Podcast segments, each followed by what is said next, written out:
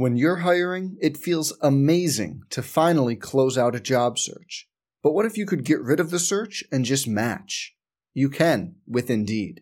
If you need to hire, you need Indeed. Indeed is your matching and hiring platform. With over 350 million global monthly visitors, according to Indeed data, and a matching engine that helps you find quality candidates fast. Ditch the busy work. Use Indeed for scheduling, screening, and messaging so you can connect with candidates faster. And Indeed doesn't just help you hire faster. 93% of employers agree Indeed delivers the highest quality matches compared to other job sites, according to a recent Indeed survey. Leveraging over 140 million qualifications and preferences every day, Indeed's matching engine is constantly learning from your preferences. So the more you use Indeed, the better it gets. Join more than 3.5 million businesses worldwide that use Indeed to hire great talent fast. And listeners of this show will get a $75 sponsored job credit to get your jobs more visibility at Indeed.com slash BlueWire. Just go to Indeed.com slash BlueWire right now and support our show by saying you heard about Indeed on this podcast. Indeed.com slash BlueWire. Terms and conditions apply. Need to hire? You need Indeed. Hey, it's Kaley Cuoco for Priceline. Ready to go to your happy place for a happy price? Well, why didn't you say so? Just download the Priceline app right now and save up to 60% on hotels. So, whether it's Cousin Kevin's Kazoo concert in Kansas City, go Kevin, or Becky's Bachelorette Bash in Bermuda, you never have to miss a trip ever again. So, download the Priceline app today. Your savings are waiting. Go to your happy place for a happy price. Go to your happy price, Priceline.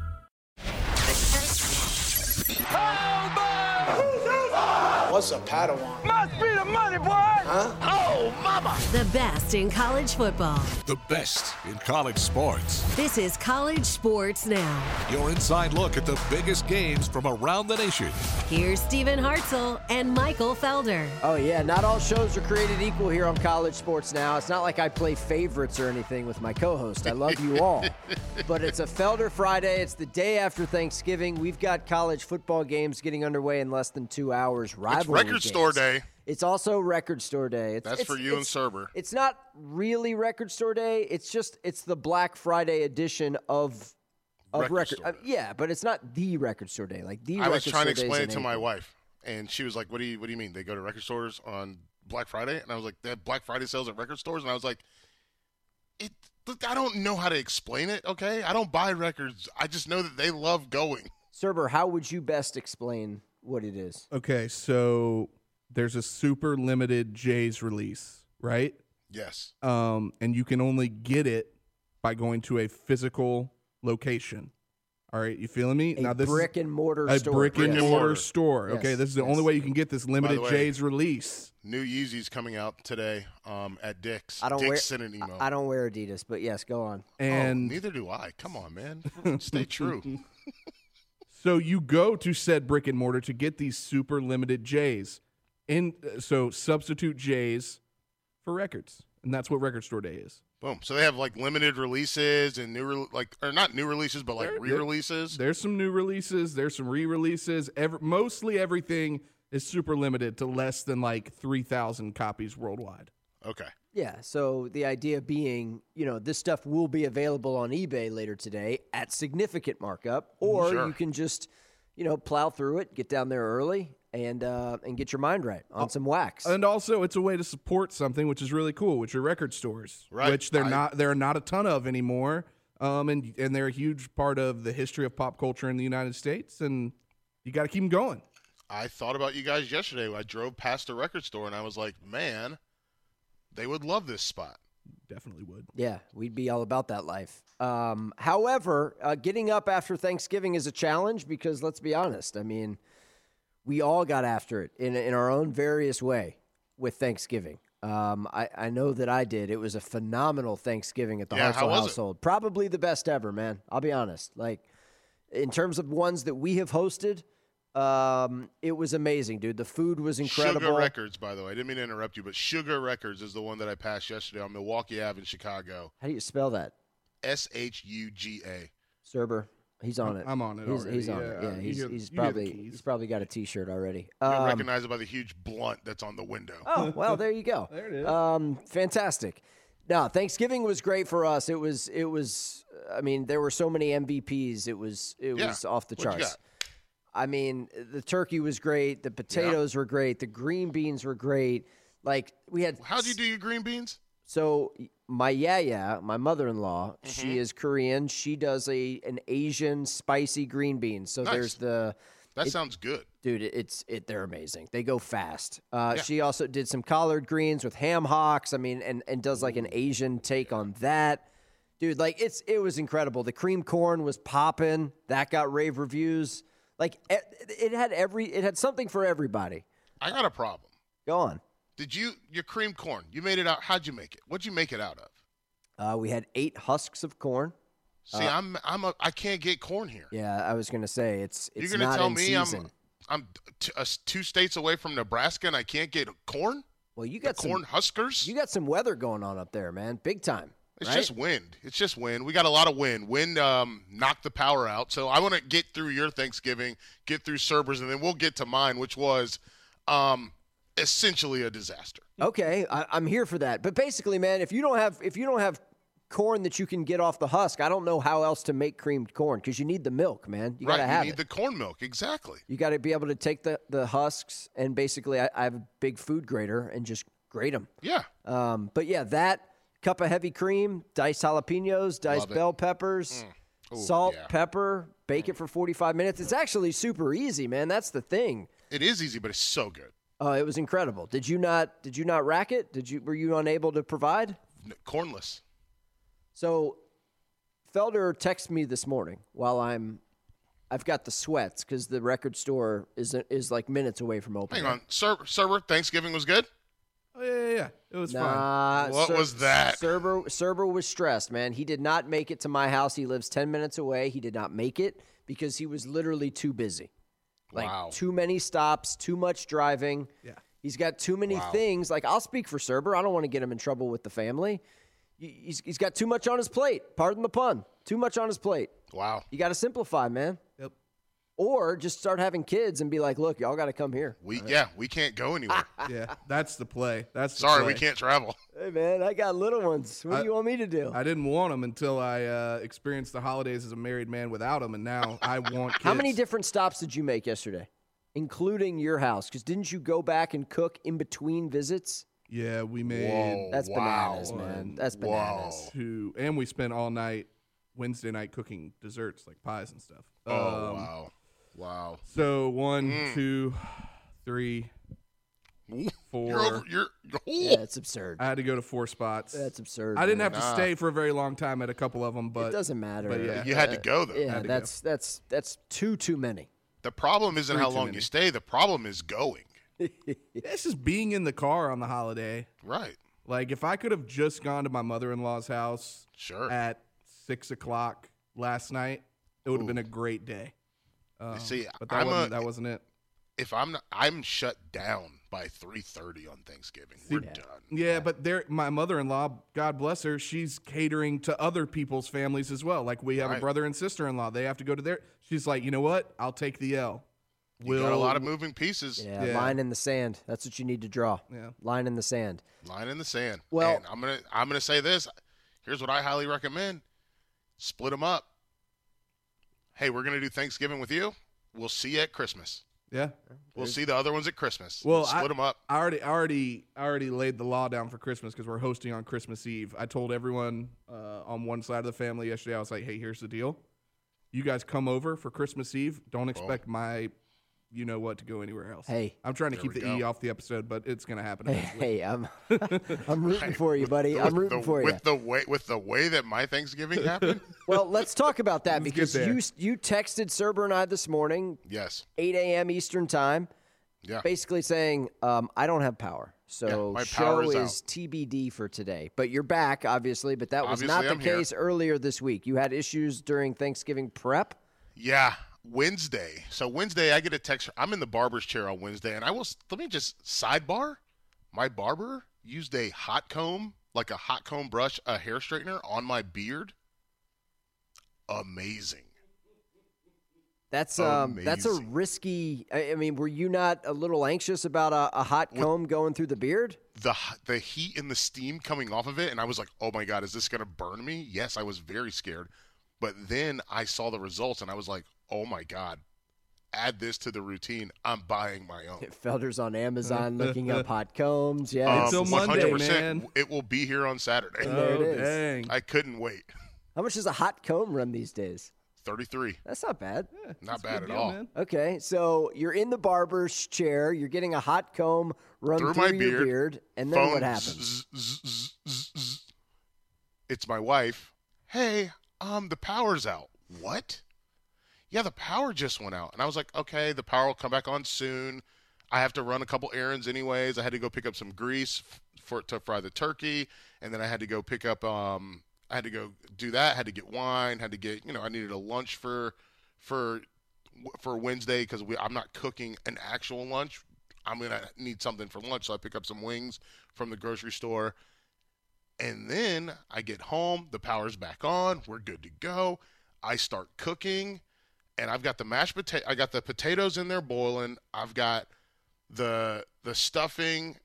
I've I've already cut up the bread. I've got the the sausage that's about to go in, and my wings are in the oven heating up, and then boom, boom, boom, power out. Power out, which is no problem for my stove top because I've got gas and it mm-hmm. works. Mm-hmm. But my oven will not work because my oven to do the temperature is a digital thing. Oh, so that has no power. So I have no oven.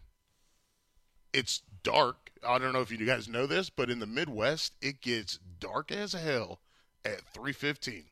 That's not good. Yeah, no, that's not good. So I have no power. And I'm like, you know what? I can make this work. I did something that I've only seen in movies, which is light the stove with a lighter. have never done that in my life. I With like, I, I like that you're you're one. You're just like uh, this is done in movies before, so this should work. 100%. I literally turned the gas on and I was like, it's not lighting. What's happening? And I was like, oh, the the the the igniter that that's Need a spark. I need the electricity for that. I was like, oh, you know what I'll do? Let me just click click. Went downstairs, got the click, got the lighter, click click, boom, lit it up, baby. Let's go. And so I got the macaroni and cheese, not baked, but I got the macaroni and cheese cooked with no power. Ma- mashed potatoes cooked with no power. Got the stuffing done, ready to bake with no power. All good. We're Gucci on those. Well, and here's the thing: it's Chicago. It's late November. You've got a fridge. It's Yeah. outside. Yeah, You know what I mean? Like that could have been. It could have been way worse. Could have been worse. Well, here's where it gets bad. I get the turkeys injected. Power comes back on. I get the turkeys injected. We're having a good time. We're playing music. Oh, let's fry these turkeys on Thursday morning, Thanksgiving morning. Let's fry these birds. Oh, you have a stress crack in your turkey pot from it sitting in the garage that's not insulated. In North Carolina, you can leave your stainless steel pot in the garage and it's fine. I got a stress fracture. Essentially, I got a stress fracture in my turkey pot.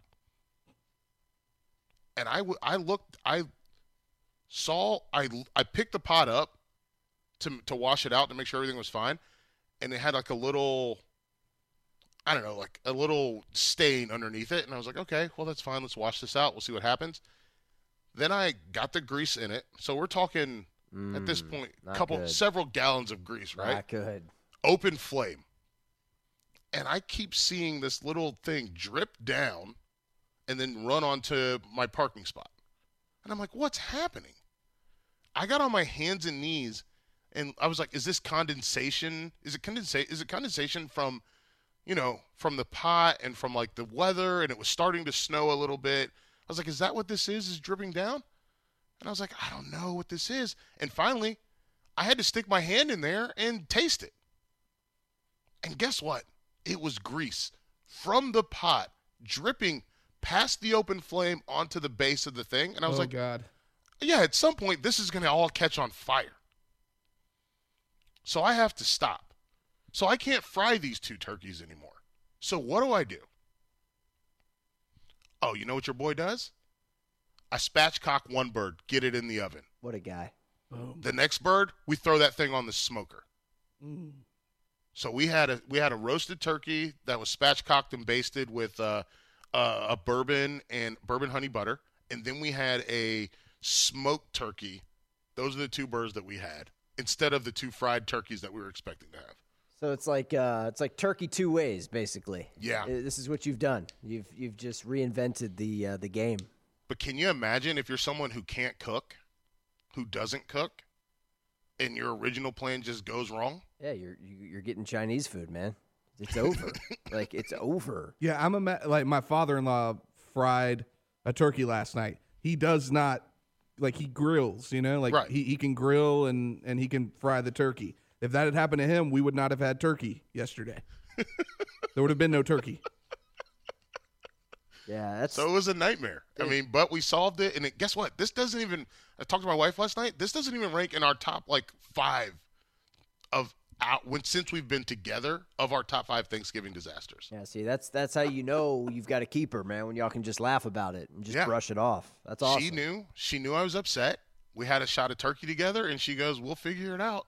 Yeah, that's a keeper. That's for life, right there. And I didn't even. And then I told her, I was like, "You know that our Thanksgiving disasters aren't even the worst Thanksgiving disasters that I've ever had." yeah, but Felder, you, it sounds like you could have died. I mean, like that. If, if that flame had gotten enough of that grease, boy, I mean, you I'd have been in trouble. I've seen a grease fire. There'd be flames, It, it's not large flames. Yeah. Oh, my whole face would have been burned off. Yeah, like it, the, the the block would have caught on fire, man. Though You can't stop the irony that. of the irony of this is that I'm I'm telling my family uh, yesterday during the prep. You got to fry these turkeys. You know, hey, th- next year, I'm telling my wife, I'm like, hey, next year, let's make this an initiative so that we can fry our first turkey. Yeah. And then I'm hearing this story about Felder's near brush with death. Well, You're you- gonna be fine. You'll have a new turkey pot. I understand, but you, you, you see my concern. This is like You'll when you fine. guys are telling me about installing my own home generator, and it's like, You'll yeah, fine. I don't want I don't want my face to go up in flames. Let me let me tell you let me tell you how comfortable I am with the idea of the grease in the fire. I was on my hands and knees, six inches with my face six inches from the flame, Freshly hot combed beard.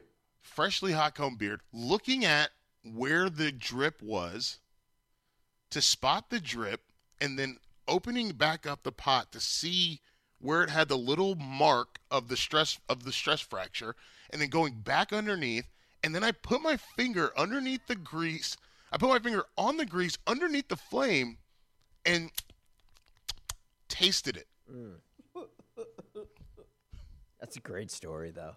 It's a great story, and those turkeys turned out delicious, didn't they? Yeah, they came out great. I can't wait to make hot turkey sandwiches today. We'll talk about the Thanksgiving leftovers portion of Yes, we'll do that later. How to and how not to do today because that, that there is a We had a Chef list. Kevin last time, right?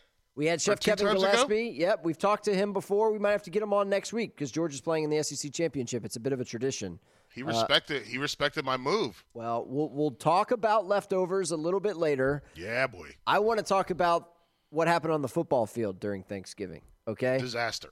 Egg Bowl, Mississippi State 21, Ole Miss 20. That's a final.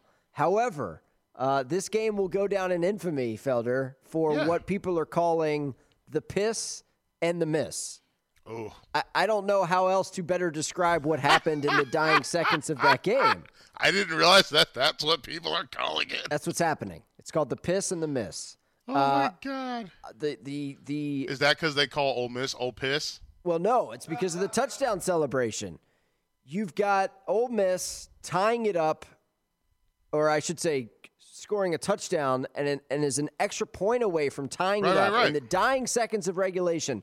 But the receiver for Ole Miss catches the touchdown pass, gets on all fours, and lifts his leg, Yeah, yeah, mimicking yeah. a dog peeing in the end zone. That draws the ire of the refs. Elijah Moore, right? 15 yard personal Correct. foul. So now you've got a tiny little extra point that's been back up 15 yards. And here's how it sounded on the Ole Miss radio network last night. 25. This is a 35 yard PAT to tie the game. There's the snap. It's high. The kick is on its way. It's got the distance, and it is no good. Mississippi State's all over the field, and now flags are flying on the Bulldogs.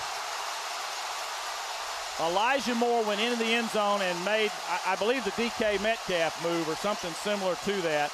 Got the flag, back the, the point after up, and now they're trying to get the Mississippi State players back on the sidelines. They're in the end zone grabbing the egg bowl. There's still four seconds in the game. It's still four seconds in the That's game. Still David Kellum, seconds in the game. The uh, legendary voice of the Rebels and one of the nicest guys you'll ever meet. I know. Love DK.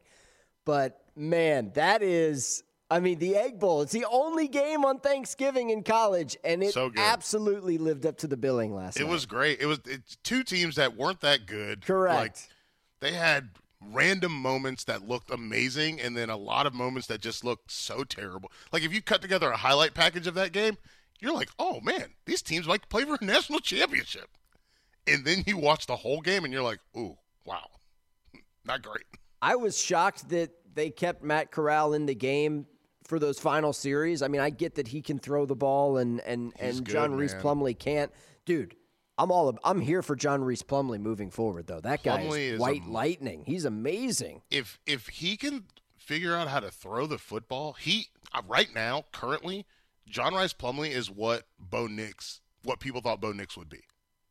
Yeah, that's fair. But I mean, he Felder, he's he's fast, bro. He looks like Lamar Jackson getting around the corner. I mean, he, it's I mean, dangerous. He doesn't look like Lamar Jackson. Okay, all right. I digress. I'm just, you know, the great white hope, John Reese Plumlee. Uh, but here's the deal: It's Matt Corral. Rice. Is it Rice or Reese? It's Rice. Well, win more games, and I'll learn how to pronounce your name right. Here's the I deal: love that. Thank Matt you. Corral getting it done with his arm. They had a fourth and twenty-six, Felder. The game was over. No problem. I don't mind. I don't mind that. I can do this. No problem. Matt Corral. I don't know that I've ever covered someone because I, I I was with him with the recruiting through the Elite Eleven, all that stuff. He's a Cali guy, right?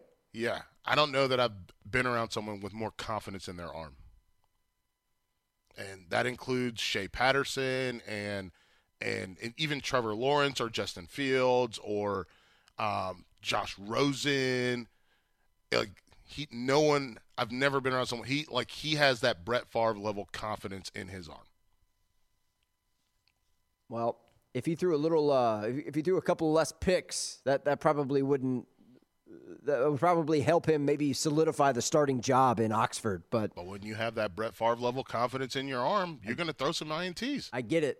Look, Mississippi State won the game. They finished the year six and six. They're bowl eligible. Old Yeah. Miss four and eight. I mean, disappointing. I mean, they. I mean, just just a disappointing way to end the season, and you know, one of just one of the great finishes to uh, Yeah. to a game that had all of the attention. Because let's face it, you weren't watching Falcon Saints. That game was garbage. They're in the end zone grabbing the egg bowl. There's still four seconds in the game. DK's like, we still got an onside kick. You still got a chance, four- baby. Oh, I Still love four seconds in the DK, game. man. That's the Ole Miss Radio Network from Learfield IMG College. Mississippi State gets the win. They are bowl eligible. Uh, they got bigger issues, though. I, I don't know if Joe Moorhead is going to be there to see Mississippi State participate in the bowl game. He's being linked with all kinds of jobs. So Really? yeah, people are saying that that's not a good fit. They're throwing out Rutgers. They're throwing out basically Why? anywhere that isn't Starkville because culturally it's not working. Oh, he doesn't. They don't like him. I, I don't know if it's as much the fans not liking him. I mean, look, we saw this happening, right? When it, when he Yeah. left State College to go to Starkville, like we all mean, knew my that man- this was my going man to be a cultural thing. Yeah, that's what I'm saying. He's like, yeah, there's no Italian restaurants in Starkville, but I mean, it's it's a cool place. I mean, you know, it's like it's just different, right? It's different. Um, so we'll see. But Mississippi State at six and six, uh, I'll be curious to see whether Moorhead goes somewhere else between now and December when they play in a bowl game, uh, late December. Because here's But the thing: you can't leave Mississippi State to go to Rutgers. I, look, I don't disagree with that premise. Rutgers is a terrible job. Uh, Mississippi State is difficult, though. That's a challenge. And again, Right, but he- culturally, I, I don't know who you can find who's going to be more of a worse fit than what Joe Moorhead's got right now. That's all I'm saying. Yeah, I mean, I. Look, I mean, The Rutgers got their own world of problems right now. The carousel is going to start spinning, and we're going to talk about that over the next couple of weeks because Yes. there are a lot of jobs that are, I- I think, literally like on the front burner. Like a week from now, we could be talking about a ton of jobs. Uh, Maybe not a week, uh, ten days from now, because we got conference championship games next week. But you know, once that wraps up, it's going to start spinning, man. It, it really is. Uh, let's talk about some of these games on deck. for Yeah. rivalry weekend, Felder, because here's the beauty of today. Serber and I normally have to be in here on Saturdays like working. I call it, I mean it's it's it's not real work. I mean it's, It's college work. football, but you know what I mean. We're here. It's work. We're not Don't- at home. No, don't sell people at home a dream. It is work. It's, It's real hard. work. It's, It's work. work. because we're in the office and we got to do what we got to do. But the point is, today offers one of these rare Saturday type environments where we can actually go home and watch games and be with Yeah. family and do what all of you out there listening normally do Right. when you're watching these games, which is have a good time. I'm pretty fired up about some of these games today, man. I'll be honest with you. All right, what what one today has you the most fired up? Right at high noon, baby. Scott Stadium, Charlottesville. Yeah? Hokies, Cavs. Can Virginia do it? I don't know, man. It's been 15 years. It's not just that it's been 15 years. It's the fact that we are literally like Fuente was done. Game over. They hated him. He was in a body bag after the loss to Duke. Right. And then he won 3 in a row and he's won what has he won? 6 of his last 7 games. The only loss was to Notre Dame by 1 point, which by the way, he did make a mistake in that game because they should have won it. But after Duke, everyone was like, "Get this guy out of here. We hate him." Mm-hmm. and then win, win, win, lose to Notre Dame, win, win, win.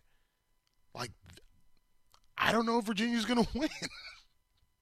The stakes here, aside from the in-state rivalry and the fact that high. Virginia hasn't beaten their in-state rival in a decade and a half, winner gets the Coastal.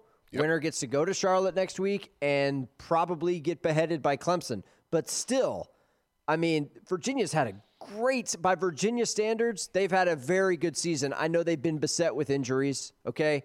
But Bryce Perkins is about as good of a quarterback as they've had in, Yeah. in what, Felder, a decade at least? I mean, what, Matt Schaub? Wow. Yeah, probably. Who's Good holding the clipboard for the Falcons, by the way. But here's the deal Virginia's had a better football team than Virginia Tech the last couple of seasons, but mentally it, it like something happens with these with these rivalries where you see teams get tight. Virginia Yeah. last year, I mean, they they yacked lost it the up. game at the end. They yacked it up at Lane Stadium. But this game's in Charlottesville. It's at high noon. I picked Virginia earlier in the week. I'd love to see him get it done, but everyone else I've talked to, Felder, including Mike Barber from the Richmond Times Dispatch, who covers both of these teams' beats, has the Hokies winning. Like everybody thinks Virginia Tech's going to get it done. I mean, that's, I mean, and that's the, that's, but that's the reality when you live in that world, right? Yeah, because that's all you know. I mean, That's it. All you know is losing. if you're in middle school, you've never seen Virginia beat uh, Virginia Tech. If Well, here's, like- and here's the thing. I'm gonna. I'll put it out there. When I went to UNC, when I played at UNC, I, I we had never. We didn't win in Charlottesville ever. We never won in Charlotte. We couldn't beat Virginia. And then it's like if it infects your brain. So you have to have you have to have something to overcome. You have to have a monumental moment to overcome it. Is Bryce Perkins the guy that can do it? Absolutely. But you do. Ha- it does take almost an act of God mm-hmm.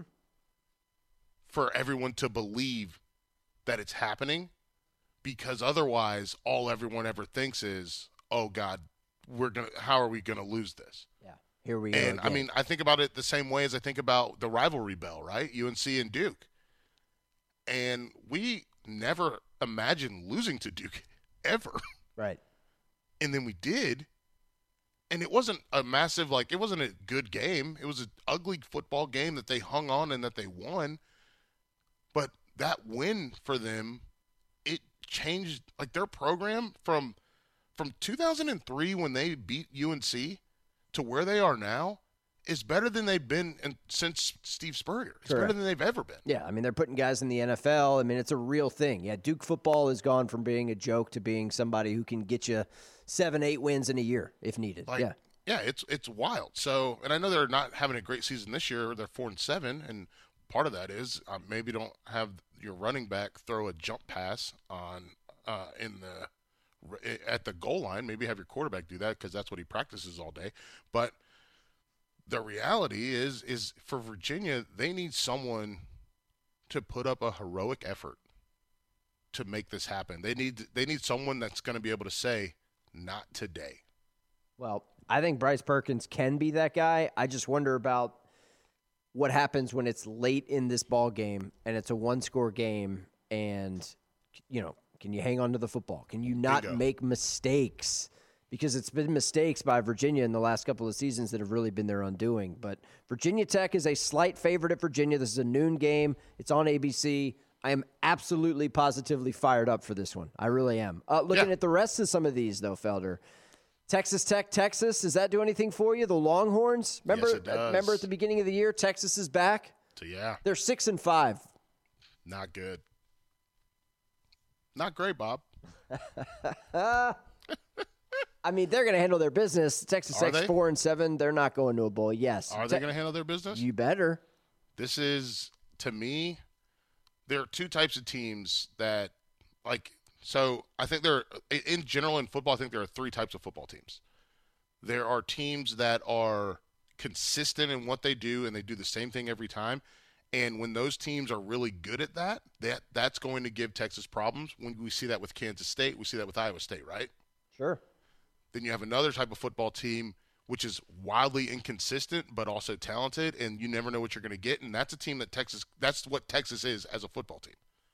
So when they get into games with those teams, they can win those games because they have a little more talent than the other team. And then there are teams that aren't as talented but are wild. And Texas Tech is one of the most wild football teams in college football. They don't care about anything.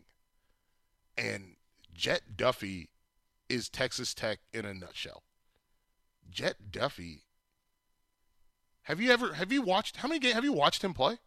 Hey, he's got some of the best hair in college football. He's amazing. Right, but like have you seen like one play he does something where you're like, "Oh my god, this guy's a first round draft pick." And then he does another thing where you're like, "Can you put the other guy in?" Yeah, it's it's classic college football. It's He's it's, so mercurial. He's he's schizophrenic. Yeah, he, Yeah. he's got he's like bipolar on the football field. Yeah. And I think that is another team that's going to give Texas problems because when you have an inconsistent, talented team like Texas, and then you have a wild, just a, a full blown wild card, you, they the mistakes from Texas are going to be capitalized on by Texas Tech, and I think we're looking at a football game that's going to go down to the wire. Well, all of that. I'm glad you brought that up because all of Texas Tech's football games in the last month and a half have gone Oh. down to the wire. Right, because you what do you do? What are you like what are you practicing all week?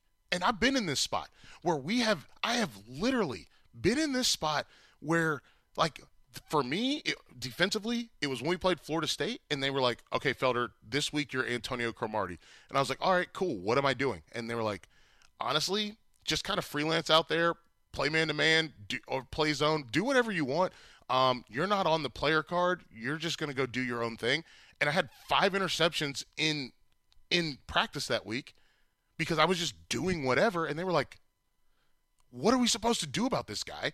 And then I look at it, my man, uh, Quentin Quentin Patterson. He not Quentin Patterson. That's that he plays at Virginia Tech. Quincy Perkins. He had to go. He they were like, "Hey Q, can you go and um play?" I need you to be. Uh, it was some quarterback we were playing. They're like, "We need you to be him." He was like, "Well, all right, cool. What am I doing?" He's like, um, even if it's a pass play, just run, and then on run plays, just decide to throw. Just do whatever you got to do. Find wide receivers, and he diced up our defense, and then we go out to the game, and guess what? Our defense got diced up because the guy is just freelancing. You can't game plan for Jett Duffey. There is no game plan for him. There's no game plan for Jett Duffey. Yeah, I don't think Jett Duffey knows what he's going to do today. Uh, they, No. they they kick off in about 90 minutes. This is in Austin, but yeah, Texas Tech in Texas. Final game of the regular season and what's been a very disappointing campaign. I mean, if you're coming up with the short list, Felder, Quentin Person, by the way, I want to make sure I got my man's name right. Quentin Person, QP. QP. If you're coming up with the short list of teams that have had, you know, probably the most disappointing campaigns of the year, Texas leads the list. I think Texas is on that list. I think you're probably putting Washington on that list. Yeah, I mean, think- look- well, I mean, honestly, I'll headline it with Oregon because they had a direct route to get into the college football playoff, and they literally just dribbled down their leg last week. Well, Felder, you called it on the show. I mean, I, I asked you straight up. I was like, look, you got you got Oregon and Utah going to the desert.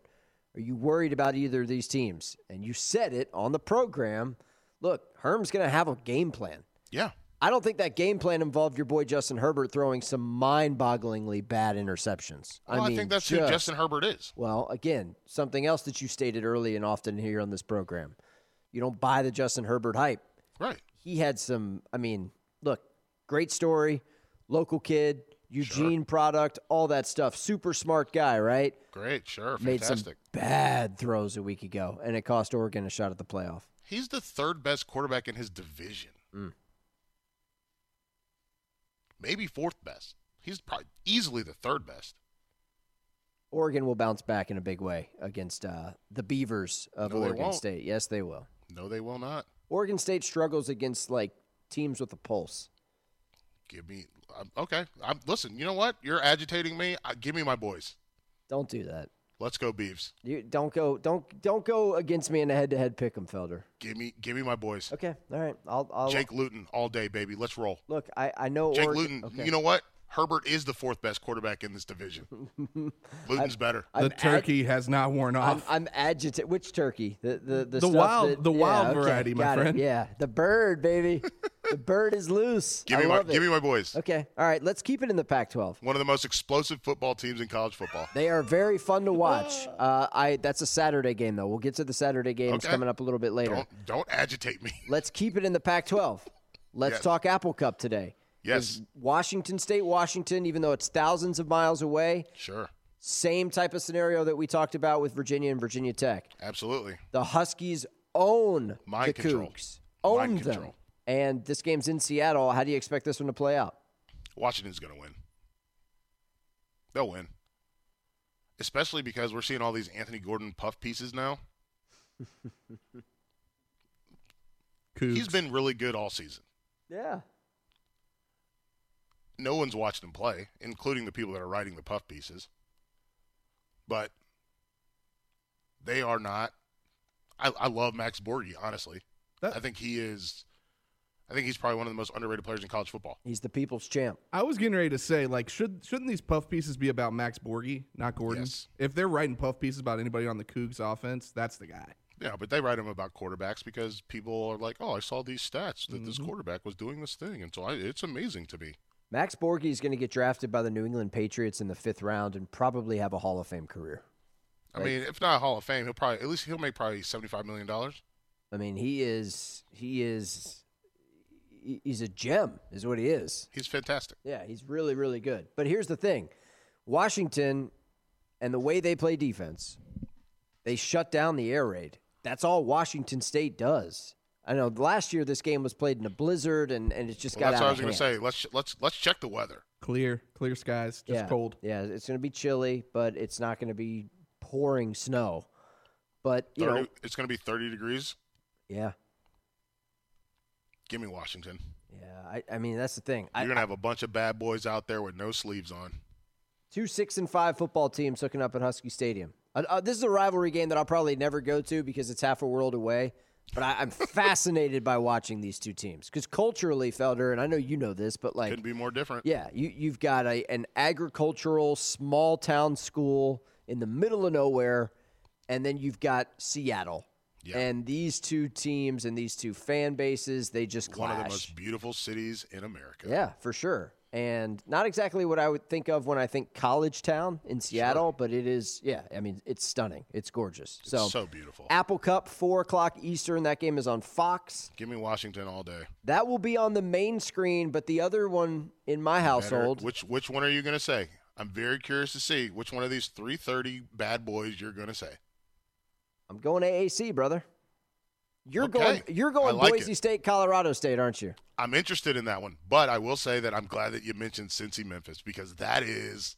I thought you skipped over it, but you were working back to it, and I like the way you did it. Don't worry about me. It's all part of the plan. Uh, What is thi- what's what's she say? Worry about yourself. This is a pair of top 20 teams, and if you're setting the table for like what we're going to see next weekend for conference championship games, if Memphis wins, we're getting Cincy Memphis for back-to-back weeks, and next week they'll play again for an AAC championship.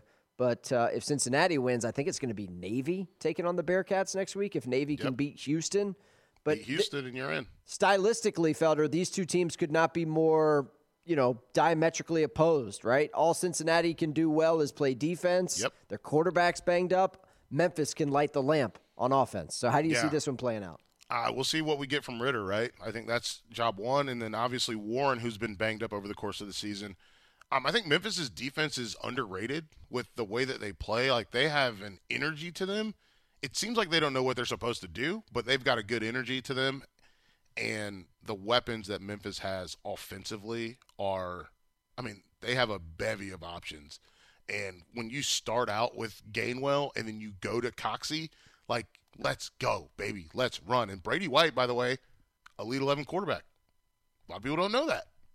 They think, oh, he was under recruited because he went to Memphis. Like, no, no, no.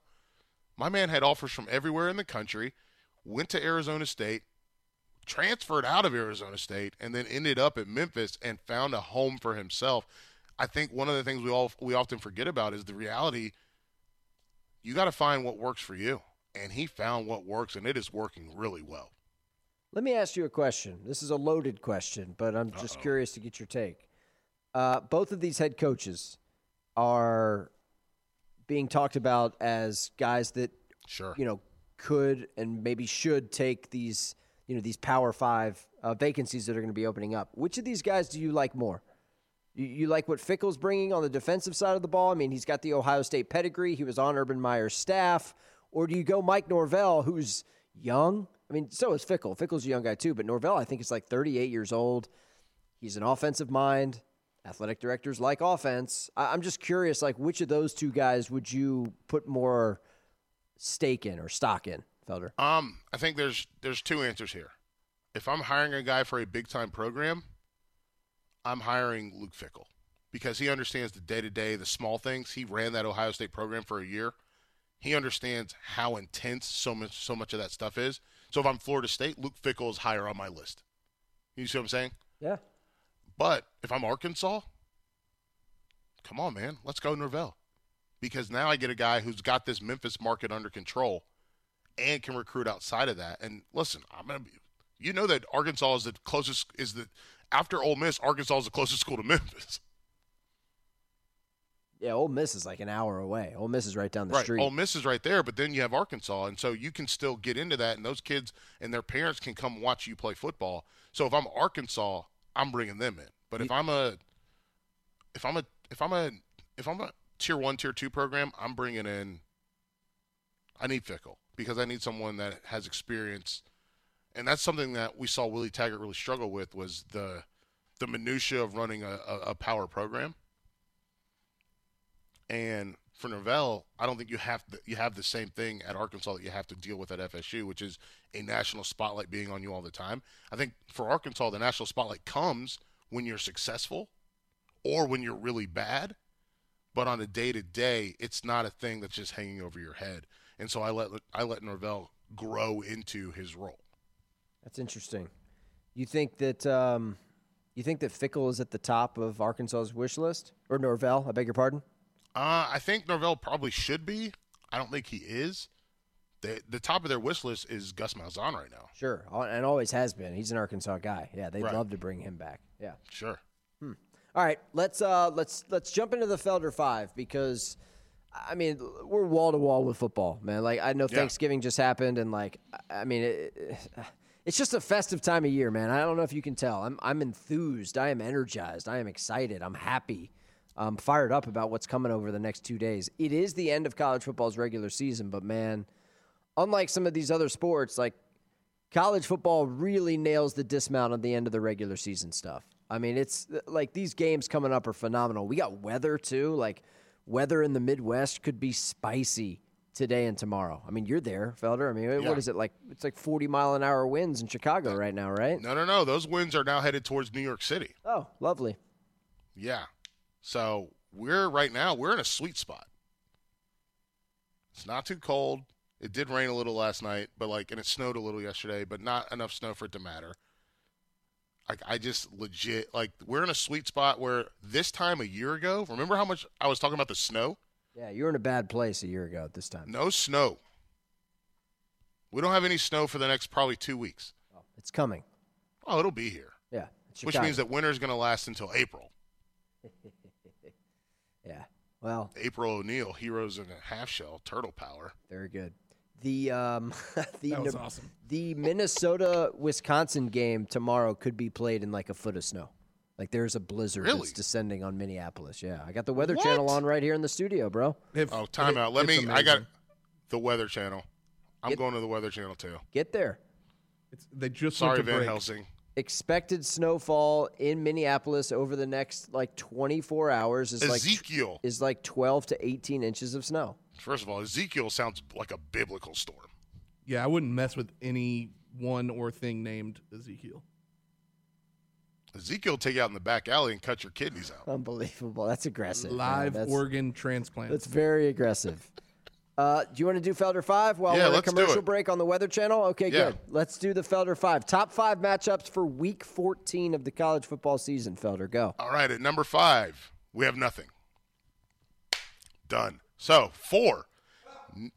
I can't say what I wrote in the doc because we would get a hard E. Yeah, that's very aggressive. yes. Number four, DM me and I will uh, tell you what I said.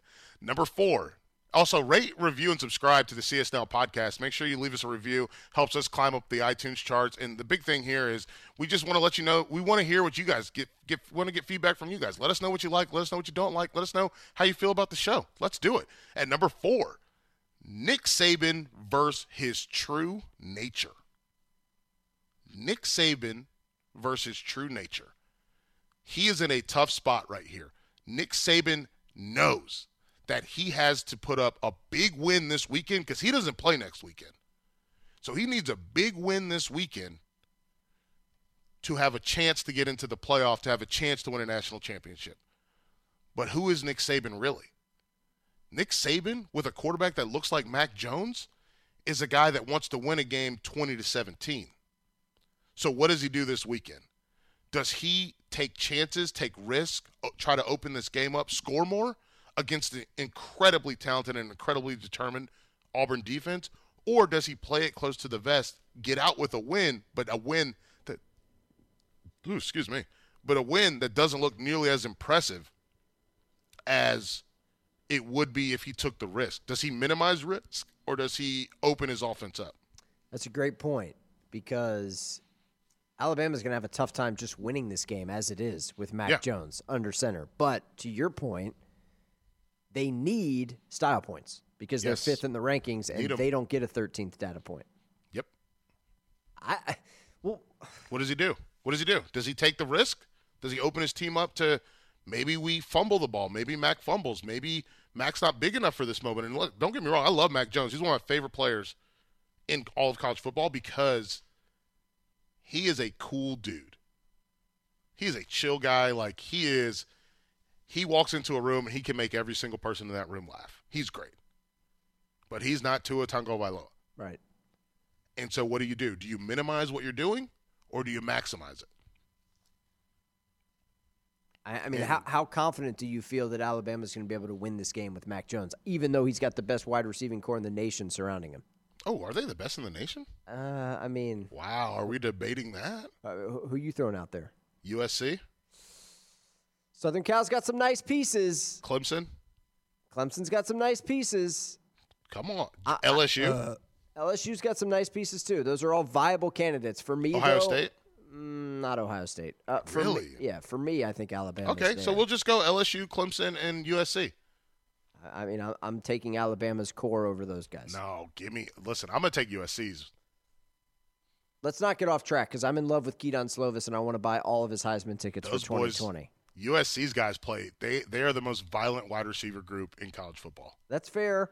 I like speed though, man. I, I mean, I, I like speed? I like burners. Alabama's got some burners. They got speed. they got speed, but I like if you're talking about them playing special teams, give me Waddle all day. Okay, love it. All right. But if we're talking just wide receiver for wide receiver, give me Michael Pittman and Amon-Ra St. Brown and Tyler Vaughns and watch the way that Pittman just stiff arms people's face into the dirt. And it's like, listen, you're a little bitch. he that it. whole that whole Oh. team Felder, we watched the uh, Crosstown Showdown a week ago. I Yeah. mean, like it was men and boys. Like no disrespect to UCLA, but like those guys were getting slapped around.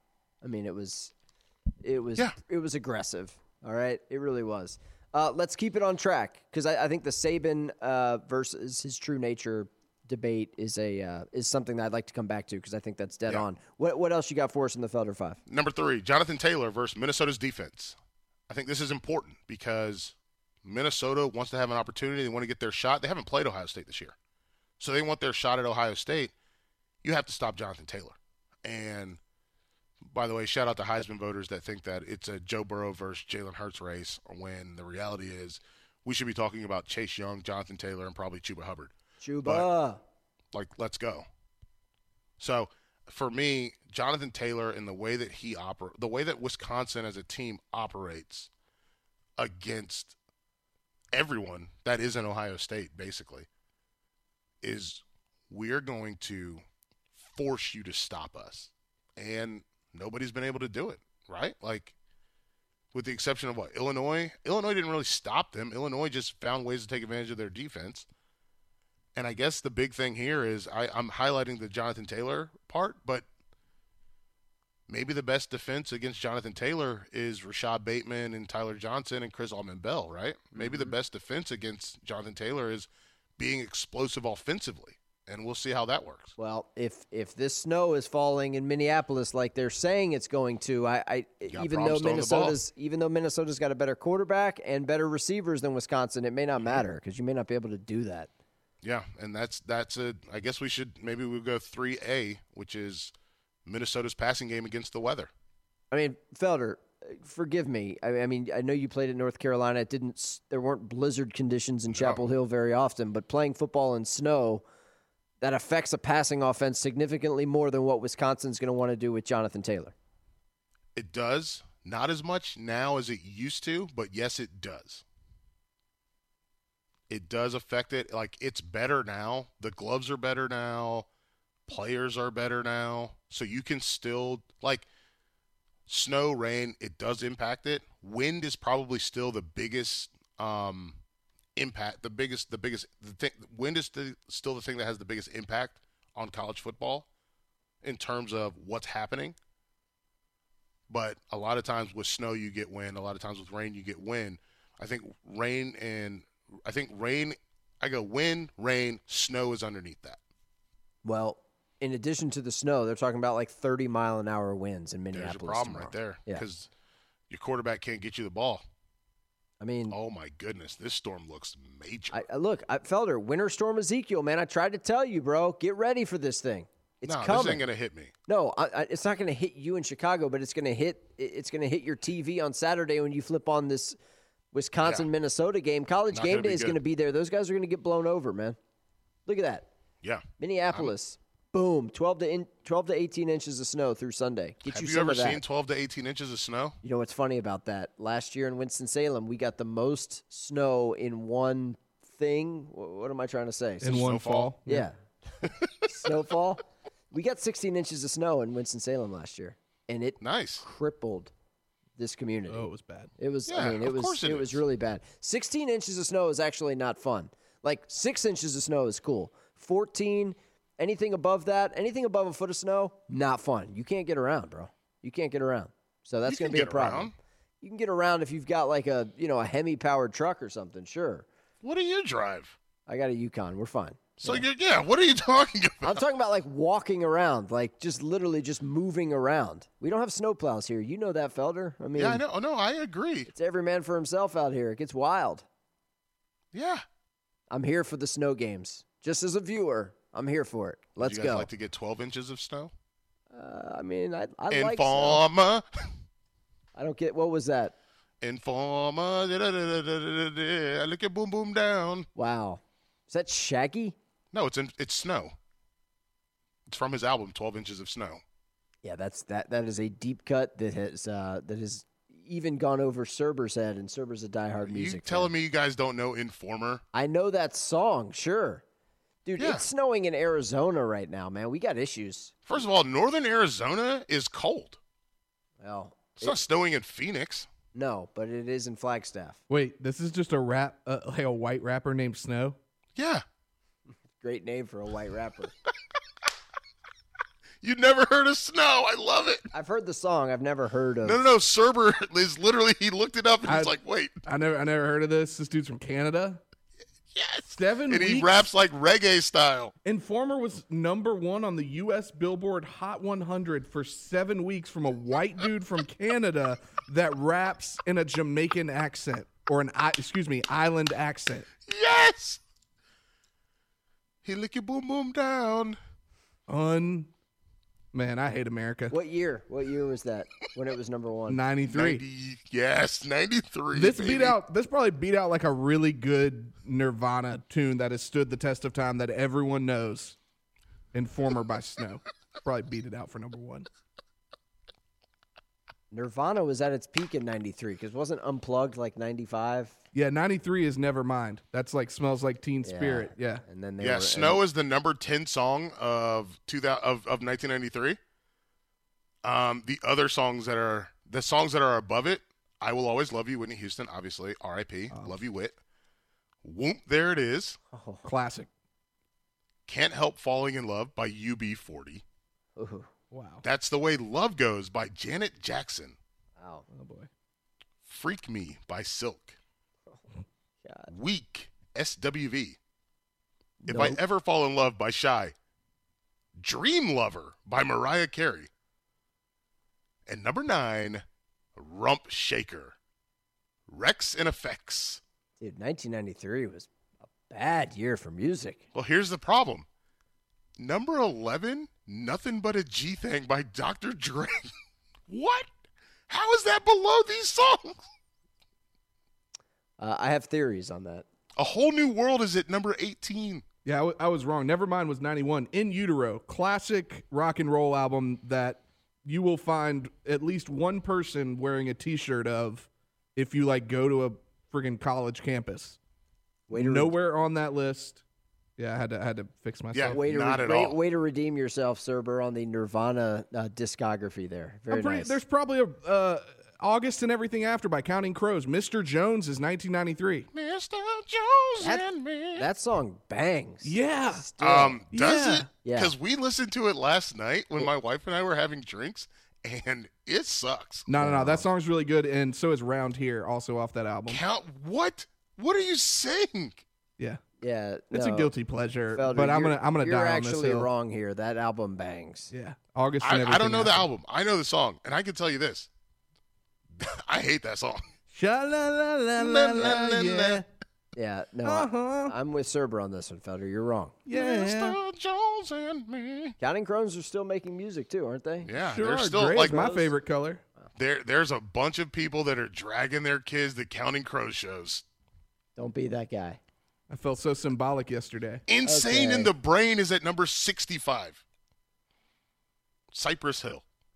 Can we get back to the Felder Five? Sorry. No, it's okay. This Bad is- Boys at six is at 69. so no, we can't. It's what- Bad Nice. boys, bad boys. What you wanna do? What you gonna do when they come for you? The police never give me no breaks. Does Cops Police still come never on? Give me no. Uh, Cops definitely still comes on for sure. It's easy programming. It's super cheap to make. Do they Ooh, use do you- that song? Uh, I don't know because they so. probably have to pay licensing fees now, and they're Yeah, like, let's "Hmm, check it out. They also have the live PD show that people are all about. Isn't that people are Richland about- County? Isn't that Columbia, South Carolina? They got a bunch of them. Yeah, Oh, okay. there's one in Columbia. I think there's one in some weird place in Missouri. Boom, shake the room. 75. Hey, real quick on Missouri, Yeah. they play. No, no, no, no. I want to get your thoughts on this. How do you talk to an angel? 80.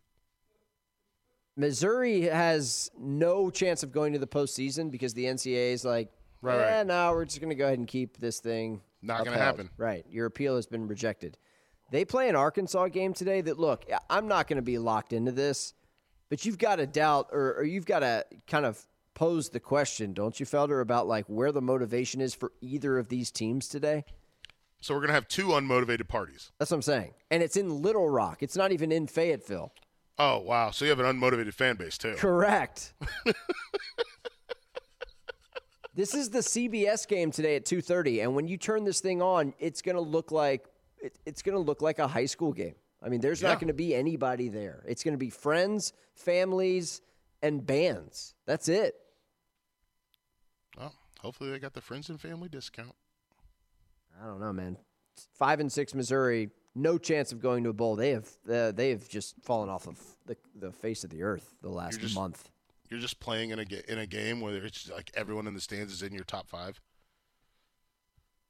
What do you mean? Like in, in your what was the what was the cell phone plan? My five. You get to call those people for free. Oh wow! I thought you meant like Throwback. a different type of top five. I'm, I'm, I'm my mind's in the gutter. Man, Missouri has ruined Kelly Bryant. Yeah. This is disgusting. He's rushed for 18 yards, 19 yards, negative four yards. Yeah. That's another job that could be open in two weeks. By the way, Pretending to be something that they're not. I'm hearing that Barry Odom might be on the way out. Wow, Well, their defense has been terrible. So good. Well, a lot of things about Missouri football have been terrible. They lost at Vanderbilt this year. That can't happen. Uh, two you've and got two and five right now. You've Hope- got hoping to get to three and five. Three and five. you've got two more. Speaking of two and five, you've got two more things left on the Felder five. So let's go. What you got? Fuente versus the Arkansas job. And people are so I do radio in Arkansas every other Wednesday, and they were like, "What about Justin Fuente? Like he'd be a good hire for us, right?" And I was like, "Wait, huh?" You know, they wanted to fire him, and we I know we touched on this earlier in the show, but the reality for me is, I, I think that it's him versus the Arkansas job because how can he do a good enough job to get the Arkansas job, but also not be retained by Virginia Tech? You know what I'm saying? Sure. Like he wins this game over Virginia, he's going to a bowl. He's going to a bowl. He's going to the ACC championship. Then he's going to a bowl game. How can Virginia Tech just let him walk out? You can't do that, right? Presumably, I just I don't know. Like, tell me if I'm crazy, but I think a win this weekend means that he he becomes a more desirable candidate for Arkansas, but he also becomes someone that Virginia Tech's like we're keeping him. A loss this weekend, now it turns into depending on what the loss looks like. If the loss looks like that mismanaged end of the Notre Dame game, then maybe maybe Virginia Tech's like, please go, go, go, go, go. I think the Arkansas job is going to be this year's Tennessee, which is Nobody one, wants it. it's going to be really hard to fill, and two, every agent is going to use this job opening as Get a a way to get their guy, you know, a couple of extra zeros in their in their bank account. Yeah. Because let's face it, like we're going to do this with Mike Leach, we're going to do this with Mike Gundy, we're going to do this with the same names that we do every year. Yeah. Because that's a that is a we I mean you do radio in Arkansas, you know, like Yeah. from a That's- recruiting standpoint, like It's hard. from the fact that you're in the SEC West, like Hard. that is a brutal job, man. It's tough. It's really tough. Like you'd rather have the Mississippi State job, wouldn't you?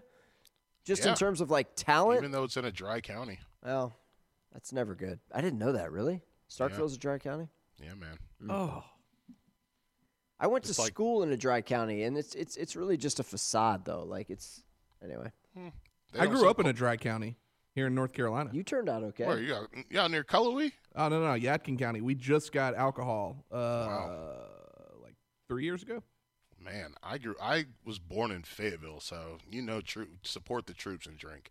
Uh, true story. My mom went to an ABC store earlier this week to get some stuff for Thanksgiving, and she came home and was like, "Your liquor stores are embarrassing." And I was like, "Yeah, mom, I I, I know." Oh, I will. I will say that. I will say that. Like Benny's is the beverage depot that I go to, and uh, whoa, blows the ABC store out of the water. Yeah, ABC stores are. It, it's tragic. It's it's an embarrassment. It's one of the worst parts about living in North Carolina. Yeah, it's Not- the only bad part. Not just the fact that they're government owned oh. and oh, was gonna regulated and mandated. They close at nine o'clock, and if you go up there at eight fifty-five, the door's locked. It's like they don't Door's even want locked. your business. They don't even care. That's the opposite of what a liquor store should be. I went and bought. I went and bought a fifth of wild turkey at 1.30 in the morning. That's America. Like that's what I'm here for. Wild. The number one matchup on the Felder Five for Week 14. Michigan's wide receivers versus Ohio State's defensive backs. Like, and obviously versus Harbaugh Stones. Like, do you believe in these guys or not? And when I look at Nico Collins, he's a big bodied wide receiver. When I look at Donovan Peoples Jones, big bodied wide receiver, you have the opportunity to challenge Jeffrey Okudah, to challenge Shaun Wade, to challenge Damon Arnette. You have the opportunity to challenge these guys, but are you going to? And that's why Harbaugh comes into this. Are you going to let your team do what they can do to challenge these guys, or are you going to sit on your hands and just play this I'm trying to keep it close football game? Your players want to make plays. Will you let them? Let me ask you this.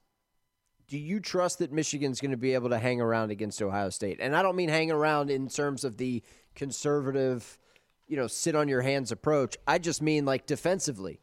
Do you think that those guys are going to figure it out? Because last year at the horseshoe, it got out of hand. I are mean, you asking it, if they're going to shut them down? No, no, no. I'm asking if you think Michigan's good enough to to hang around with Ohio State and possibly pull the upset on Saturday. No. But I think there's two reasons. I don't trust this coaching staff to not be who they've been offensively. So here's here's here's what I'm getting at, Hartzell. So we live in a world, and this is my issue with Georgia as well. Right now, we live in a world where with Clemson, with Ohio State, with Alabama when they had Tua, with LSU currently as they stand, even with Oklahoma, you have to be able to score 40 points to win a football game. Right. There, Michigan's defense is not going to stop Ohio State from getting to 40 points because Ohio State has a coach and a coaching staff that's committed to scoring 40 points. Michigan isn't committed to scoring 40 points much like Georgia. I think they're almost the exact same football team. Um, Michigan's not committed to scoring 40 points. They don't want to score 40 points.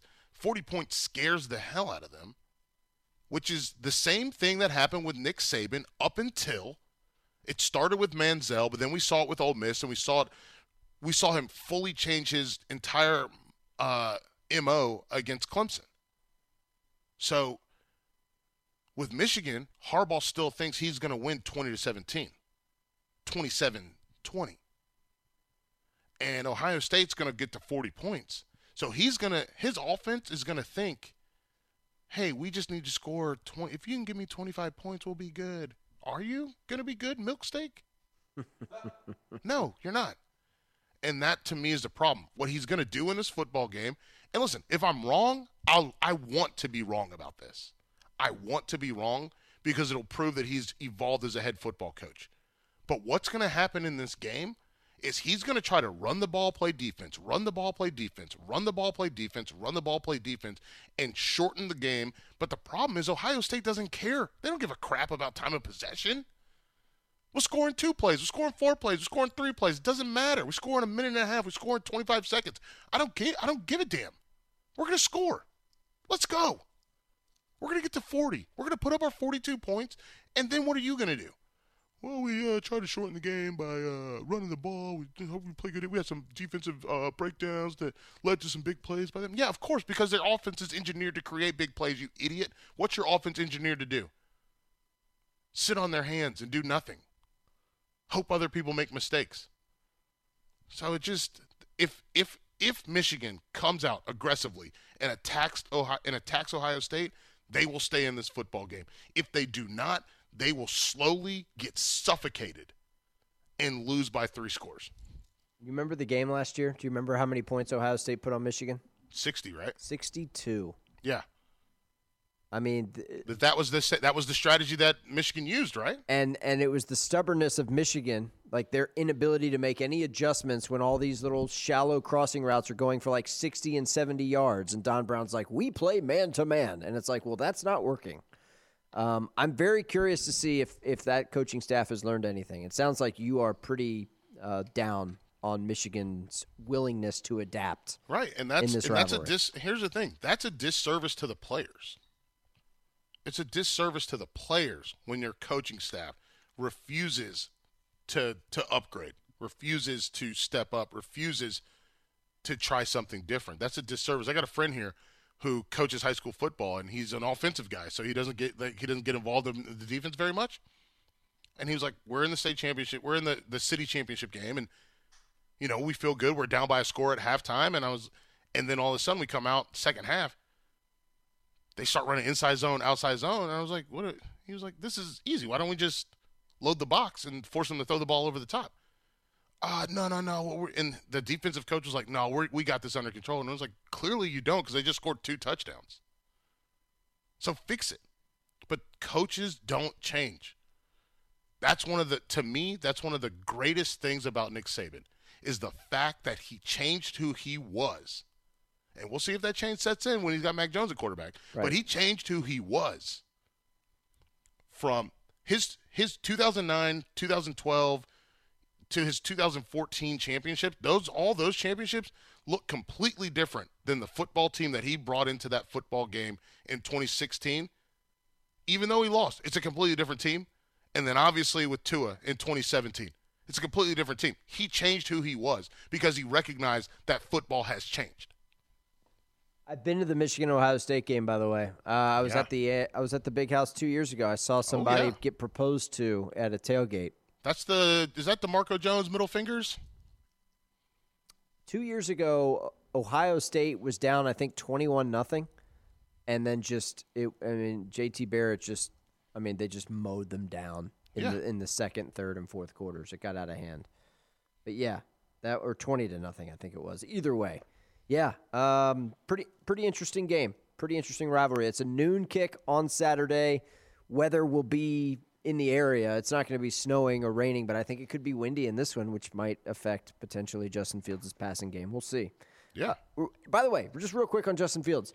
Anything you saw last week in that Penn State game give you any cause for concern? I mean, there was a moment there when Fields was coughing it up and he looked a little tight, and then they got it back on the tracks. But, you know, I mean, Ohio State, I mean, I would say they sputtered a little bit a week ago in that win over Penn State.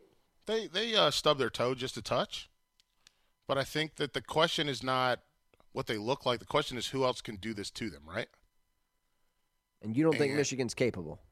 I think Michigan is capable if they are aggressive, but I don't know that they're going to be aggressive, and I think that's the problem. I think Michigan, if they pin their ears back, play man-to-man coverage, but pin your ears back to get to the quarterback, I think you've got an opportunity there. And I think you mix that that approach with the idea of playing a seven rushing five guys, rushing four guys, excuse me, and playing zone where you cover that little mesh concept that they run consistently. I think you blend those together depending on down and distance obviously. Now you have an opportunity and if your offense is also pushing down, pushing the pedal to the metal. But I don't think they do that. But what I'm saying is who else can do that to Ohio State? I don't Michigan's not at the top of the list for me. I think that Clemson I think it's only Clemson. Okay. Clemson has a defensive line that can get pressure with four guys. That's a very real scenario, by the way. I mean, look, not to get off track onto the college football playoff rankings, but if LSU wins the SEC and you know gets back up to one, I don't know how the committee's going to do this. Uh, Like, there's a very real chance we might get Ohio State, Clemson as like the two-three game. Yeah, Which good. that would be Let's do it again. But you know what I mean? Like that's the, that that would be the national championship any other year, and that might be the semi this year. Please. Last time we played them in the semis, they couldn't even score. That's correct. Yes, They put a big zero in the middle of their field just to commemorate it every every home game. Wow, very savage good, very monster. good. Yep, thirty-one Buckeyes nothing. suck. Yeah, yeah. Okay. El Subarino on Cerber, yeah, El Cerberino is fired up the day after Thanksgiving. All right, When's the I'll- last time LSU touched a quarterback? I mean they got to. Uh, hang on a sec. You're talking about creating defensive pressure with their front Yeah. four. They have 24 sacks this season. That's that's we've talked about this. That that It's not good. No, it's not good. They also let Arkansas score 20 a week ago. Arkansas is Pitt terrible. has 48. Pitt has twice their number of sacks. That's not good. Yeah, but LSU's got what the nation's f- top or second scoring offense. Fantastic. So they're Oklahoma. Mm, they're not Oklahoma. They're Oak, they're Oklahoma from last year. Is that your comparison? Is that is that the hill that you wanna Yeah, I don't care. you wanna die on? Okay. They're Oklahoma with Baker Mayfield. They're Oklahoma with with Kyler Murray. Oklahoma hasn't won a college football playoff game. They've been a few Okay. times. They haven't won one. LSU's going to win at least one college football playoff game this year. If they play Alabama again, for sure. no. No. If they play Oklahoma, for sure. You don't think They're not- you don't think they're good enough to beat Clemson or Ohio State? No, no, Okay. no. I don't. Okay.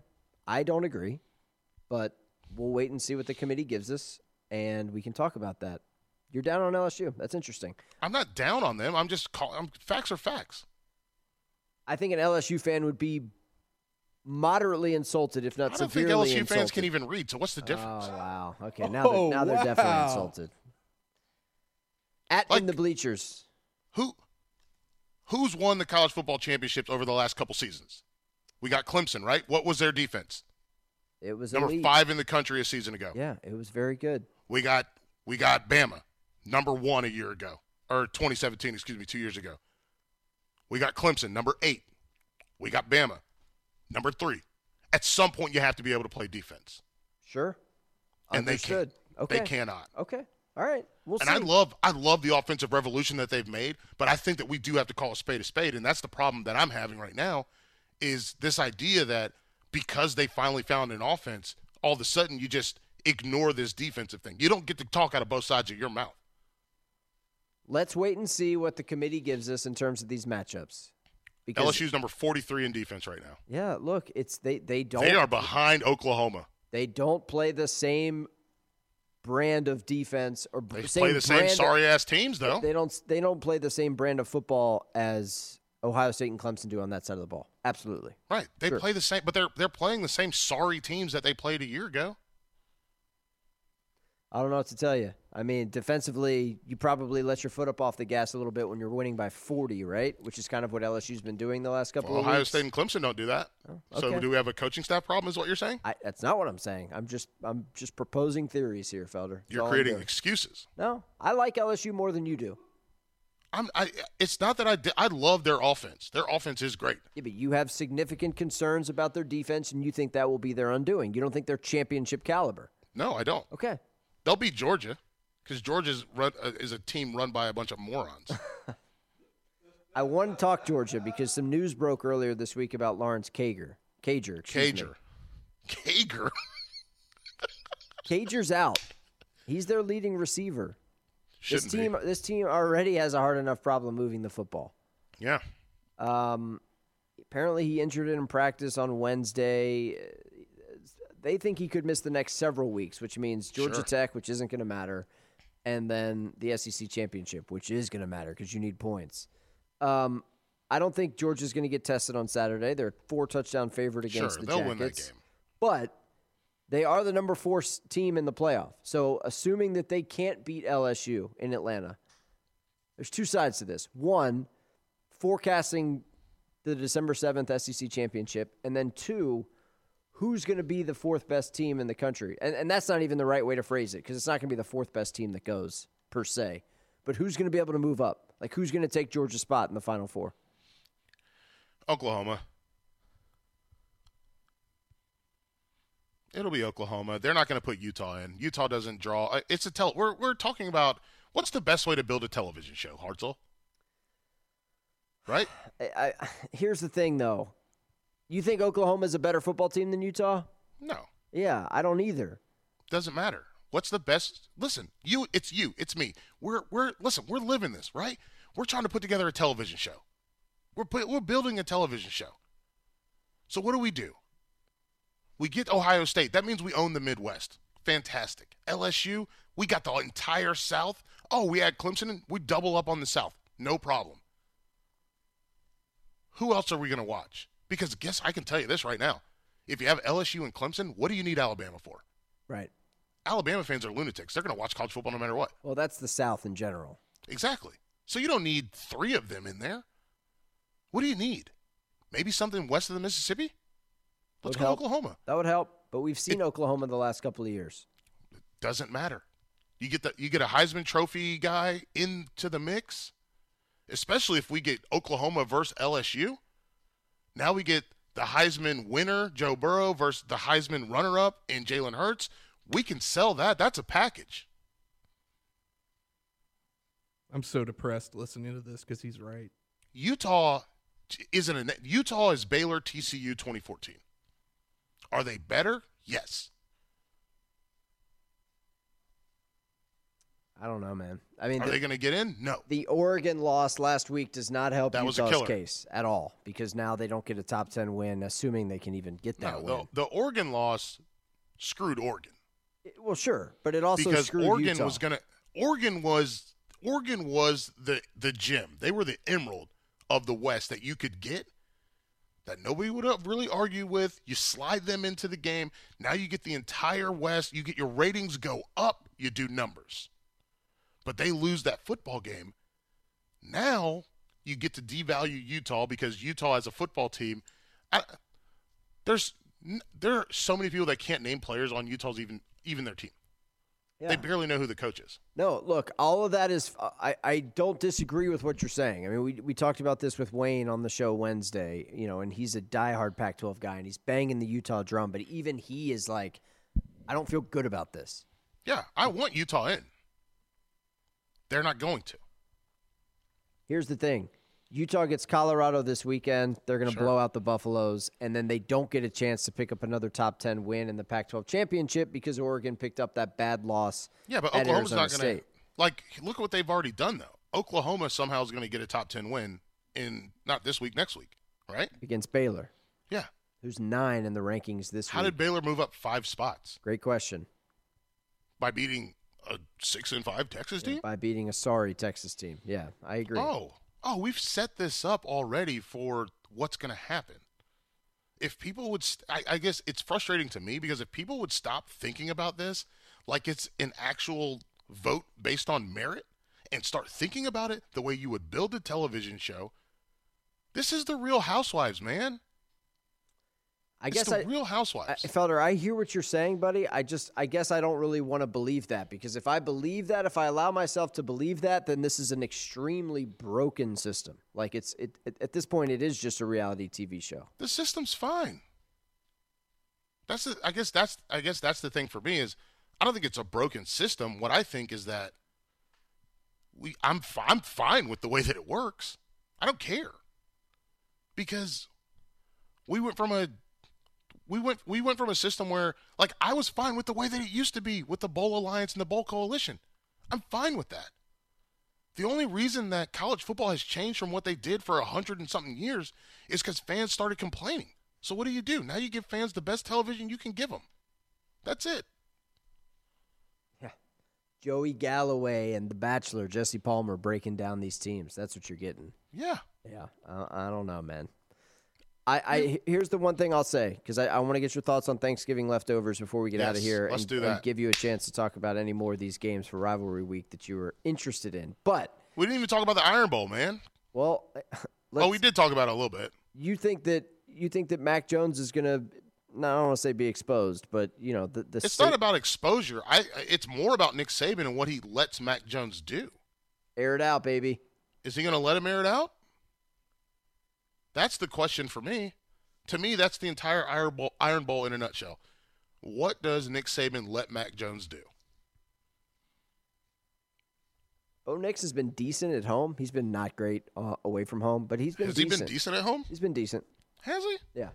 Really? I mean, touchdown interception ratio and, what, and that type of stuff. He doesn't make a ton of mistakes at home. The He thing doesn't is, make a ton of plays. Well, touche. Very good. I, I mean, Auburn's won two of the last three at Jordan Hare. I, I think I, I don't, I don't like picking the Iron Bowl, man. That, that's that's impossible. I mean, you, you, Alabama's favored, but they're favored in every game. It's Alabama. He's only thrown six touchdowns at home. Yeah, he's run for a bunch more. Here's the thing. I'm just. I'm how just many how many interceptions has he thrown at home? I think one or two, right? None. May- maybe. Yeah, he's better, better That's at home than he's been on That's the road. That's not a good. Like that's not good. He's a true freshman in the SEC, though, Felder. I mean, he's not going to light it up. The guy can't throw. Like he, he- They're not going to be able to just beat Alabama with that defensive line, though. They're Right. They they can make the game interesting with that defensive line. They will make the bingo server. They will make the game interesting, but they cannot win because their quarterback is a full blown liability. well, if that's the case, and Alabama can beat Auburn on the road by a couple of scores, look, we just talked about this with Utah and Oklahoma. Bama's going to be back in the discussion. They're going to be in the discussion for that fourth spot, assuming that Georgia loses in the SEC championship. Discuss them all you want. Any other games this weekend of intrigue? Because again, like we've been doing this for 80 minutes, and I could do it for another 80 minutes because these games are just. I mean, the the matchups are are awesome. Like the rivalry, like Clemson, South Carolina, looks great on paper. That's going to be a bloodbath, right? Yeah. Yeah. That's going to be a beatdown. Beatdown city. Iowa State, Kansas State is interesting. I don't know if that counts as a rivalry game. Those are two Um, good football teams, two seven two- and four teams, well coached, two quality teams, good teams. Um, and let's go. Let's go. Oklahoma, Oklahoma State. Bedlam. Let's go. This would be a lot more fun if Spencer Sanders was healthy, right? It would be much better if he was healthy, but there, I love Gundy calling this team out. Oh, the quote about the wishbone. Yeah, Yeah, that was that was really good. He's correct. This is a wishbone offense disguised as a spread. Yeah. It's Jalen Hurts left, Jalen Hurts right. Well, look, I know you know this better than anybody because you watch all these games. Oklahoma has been winning by the skin of their teeth the last month. Yep. I And mean, I've- it's been We dicey. did it. We did it. In, we talked about it in Tape Don't Lie. Like I've done it on Tape Don't Lie. We've talked about this team, and their running backs are almost non-existent. Like They Kennedy don't. Brooks. They don't good. hand the ball off. They they No. don't run They're their they're lead anymore. blockers. Yeah. His his running backs now are now fullbacks. So what's going on there? They their offensive line isn't good enough to create lanes for the running back, so you have to add an extra blocker. So how do you add an extra blocker? Oh, we fake the ball to him to force the linebacker to commit, then use him to go block that linebacker and let Jalen run the football. I don't think I've ever seen a more frustrated player than watching CeeDee Lamb play. That's when a- the ball's behind him, the ball's overthrown, the Yeah. ball's here, the ball's, and he's just looking at like, or Jalen doesn't see him because he only looks at half the field, and he's just like, "What are we doing? I played with Baker Mayfield and Kyler Murray, and now this." Look, uh, we talked about this in July and August, though, right? I mean, Yeah. like, it's finally coming to fruition in November because Oklahoma in September and October was a radically different looking team. Now, Sure. granted, look who they played, uh, but then versus now. I mean, wow, they're doing Rutgers versus Penn State as a weather report. Amazing. yeah, that's that's the content you come to the Weather Channel to see, right? I mean, that is gold. I need to go work at the Weather Channel. I can tell them what football games are important. That'd be a good look for you, man. You could live in Atlanta, like that'd be fun. Oh, bro, I'm in. Yeah, that'd be fun. Yo, your boy, I would live in the A, man. I know you would. Like the farmers market scene there, you'd be a happy guy. Like you would be ecstatic. Me, me living in Buckhead, just doing my thing. Nobody lives in Buckhead anymore, man. What? Nah, people don't live in Buckhead. Nobody lives in Buckhead. Where do people live now? Like, Vinings? Yeah, yeah. Vinings is a spot. Uh, you, you've got East Atlanta. That's really coming up these days. Like- Mableton? like, Kirkwood, East Lake, East Point. I love this. I mean, you'd be a Decatur guy. I could see that, man. You'd, No, that's too it- far. It's not that far, man. You hop on MARTA. You're a public transportation guy. You'd be Yeah, fine. I'm a public transit guy now. I mean, Weather Channel's at the CNN Center. I mean, that's literally MARTA every oh, day. Oh, that's a you. MARTA stop right underneath the building, That's, isn't it? that's what I'm saying. Like, you would be living the dream. Ooh. I mean, look, Felder. I mean, Atlanta's a better version of Charlotte in every way. In No, every we don't have. way. Why did you have to do that? You never had to do that. Yeah, but I'm and just everything saying. was going to be fine. I'm just that's something that you can relate to because you're a charlatan, so you know. Did I say I'm a right? charlatan. A charlatan? Yeah, that's not charlatan. I'm a charlatan. That's, that's a bad thing to say to someone. Good lord. What am I trying to say? You're an English major, a man. Do Charlotte native, a charlatan. Is that how it's supposed to be pronounced? Sure, but don't call me a charlatan. Okay, fine. I apologize. I love Do you even know that that's bad? Yeah, that's bad. Charlatan, a person falsely claiming to have a special knowledge or skill. Charlatan. Semi, semicolon, a fraud. A fraud. Good lord. Man, it's Felder, you're a charlatan. a charlatan. A charlatan is a person practicing quackery or some similar confidence, trick, or deception in order to obtain money, fame, or other advantages via some form of pretense. So he's also calling you pretentious or Syn- deception. syn- synonyms for charlatan include shyster, quack, and faker. I meant to say charlatan. That just doesn't sound right. Whatever. Wow. Let's talk Thanksgiving leftovers. Yeah. Unless there's any more football on your ri- on your list. Um, we already talked Oregon, Oregon State. Let's go Beavs. It's gonna happen. Believe it. What does Oregon have to play for now? Civil War. Yeah, that fuzz on Justin Her- Herbert's lip. That ain't right. terrible, That's terrible not- mustache. It's an awful mustache. It looks sad. Mm. It's sad as throwing the ball out of the end zone against Auburn. Week one. Still won't let it go. Can't, can't, ne- can't ever, won't ever. I remember his quote from that too. It was like, "Is this your god?" Is it? Yeah. Is this your god? Draft Twitter. Is this your king? Yeah. Um, Thanksgiving leftovers. Yeah, yeah. Do's and don'ts. Do's and so, don'ts. So we've got. I will say this: we have a um, we got a friend coming into town today. She is going to stay with us for the next couple days. She's a she's a veggie.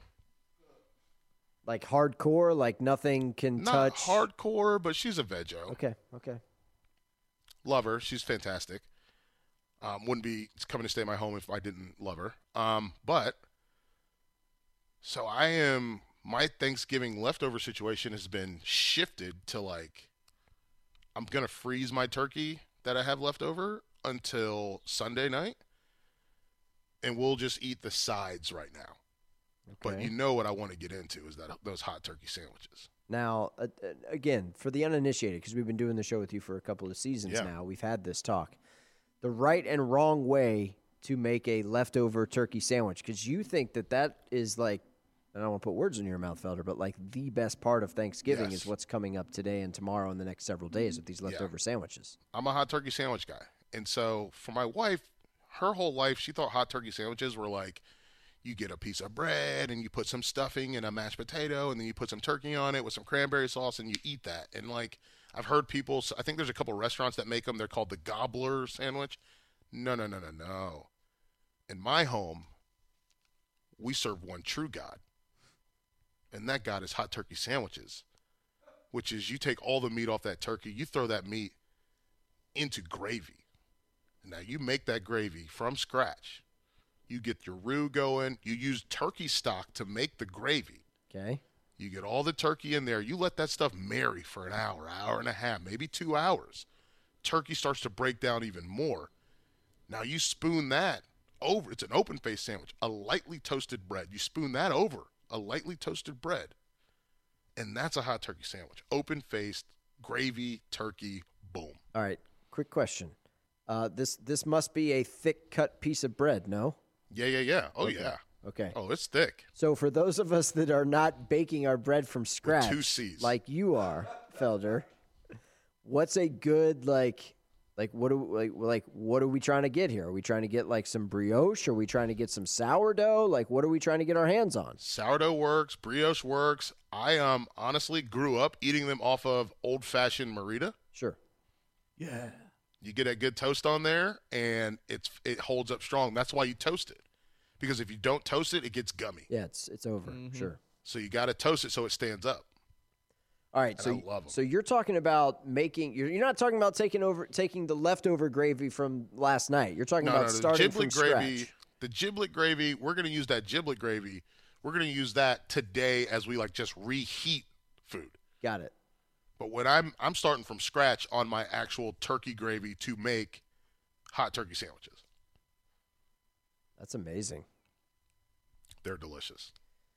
Uh, the, it is it's one of those things that so people a little background i can cook my brother cannot despite same parents same household same everything and he knows that he can't cook. He he's Yeah. acknowledged as much. Okay. 100% Okay.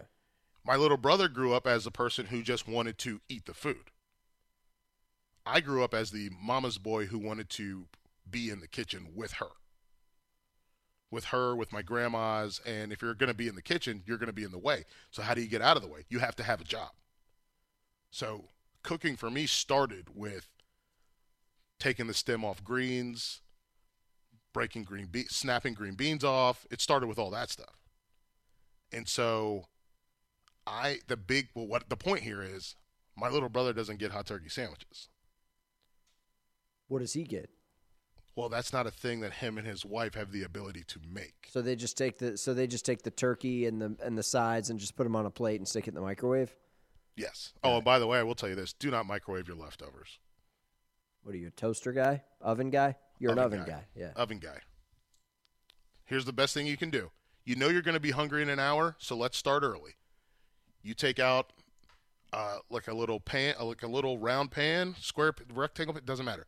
Put some aluminum foil in it. You spray the foil down, and then you spoon out all of the things that you want. Right? You want your mashed potatoes; those go right here. You want your stuffing; that goes right here. You want your mac and cheese; that goes right here. You want your turkey; that goes right here. You want gravy on top; pour a little gravy on top.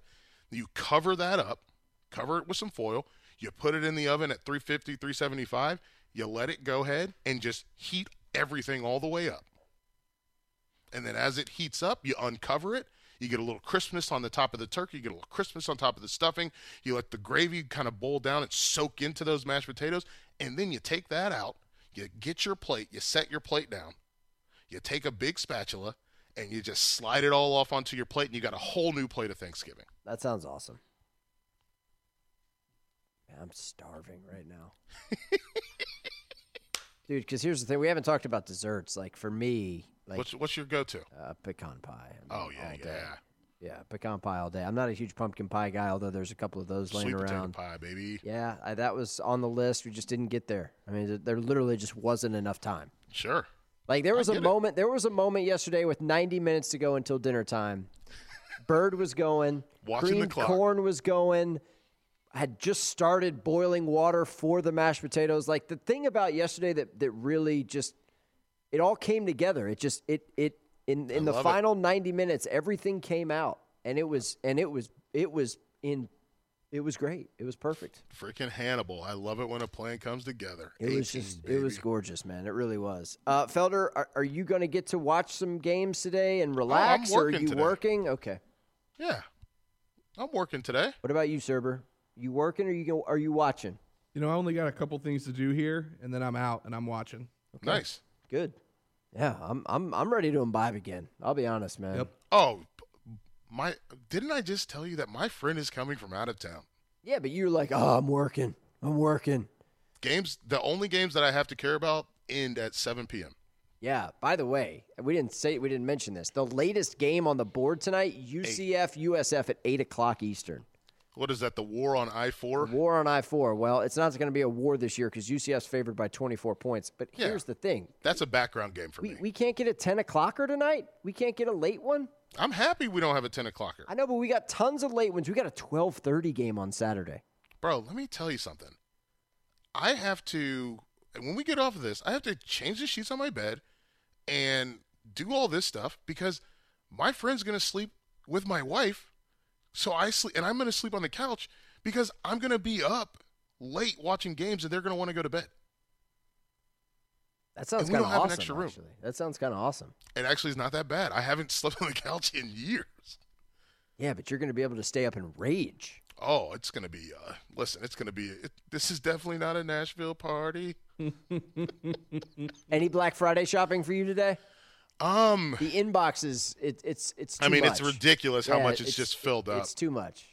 No, I already got my beard thing.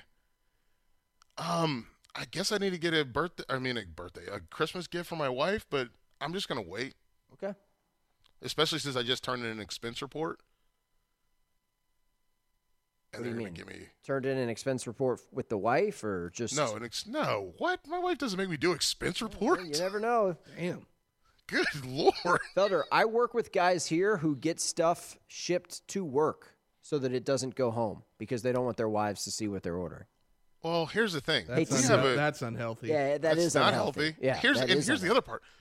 We have a joint bank account, so she would be like, "What was this?" Transparency.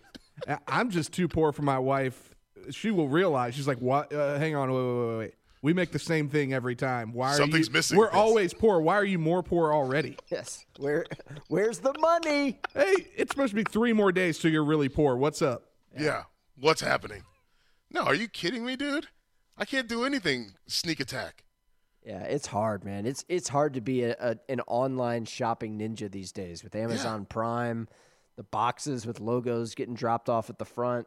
Yeah. We got the Nest app, so like anything Oh. that shows up at the front porch, she gets an alert. It's just popping right up. notifications. There's a giant Nike box on the front door. Way to go! Oh, did I tell you my wife got me some shoes for my birthday? What kind? Two seventies. Another pair. Another. I love them. These are not the Flyknit though. They're the regulars. Okay. They're good. What color? Uh, black and white. Unbelievable, man. Live it- yeah, it's just you're you're a creature of habit, man. You just. You, you like what you like, and everything else can go straight to hell. I mean, that's Yeah. it's pretty That's, much it. You. I mean, you. You just describe me in Yeah. a nutshell. Pretty much it. I mean, Like- you- it's phenomenal. Hey, No, I can't do. I can't do anything. Like she, she'll see. Like, and the other part is now she's seeing how much money I spend on groceries, and she's like, "We need to eat the leftovers." And So we have leftovers every Thursday now. there you go. That's all right. I want to cook. I know, man, but you can cook five days a week instead of six. It's not the end of the world, man. It's all good. just- Your family man. still knows you love them. Okay, that's all that matters. Bro, we are two Saturdays away from we're two Saturdays away from Saturdays being back on the menu. That's very true. That's very true. Hugh What are you doing with, with your first rag in the Saturday? kitchen. That's true. I got to work next Saturday. I got to go to Atlanta for the SEC championship. I know, but after that, what are you doing? You're not going to the Heisman. Oh hell no. Um, I'm going to stay at home and hang out in sweatpants all day, Right. Bro, gonna I'm making chili. and it's going to be great. Yeah, I, I'm I'm here for that. I'm here for that. I'm making chili. Uh, I can't wait. Felder, enjoy your final regular season weekend of the year. Yeah, man, get on it the out of here. gridiron. Uh, we got games kicking off in like 20 minutes, so let's go ahead and get out of here. We'll wrap this up. We'll post the podcast. You guys have a good weekend. Be safe out there. Take care of yourself. Take care of others, and we will talk to you guys on Monday. So long.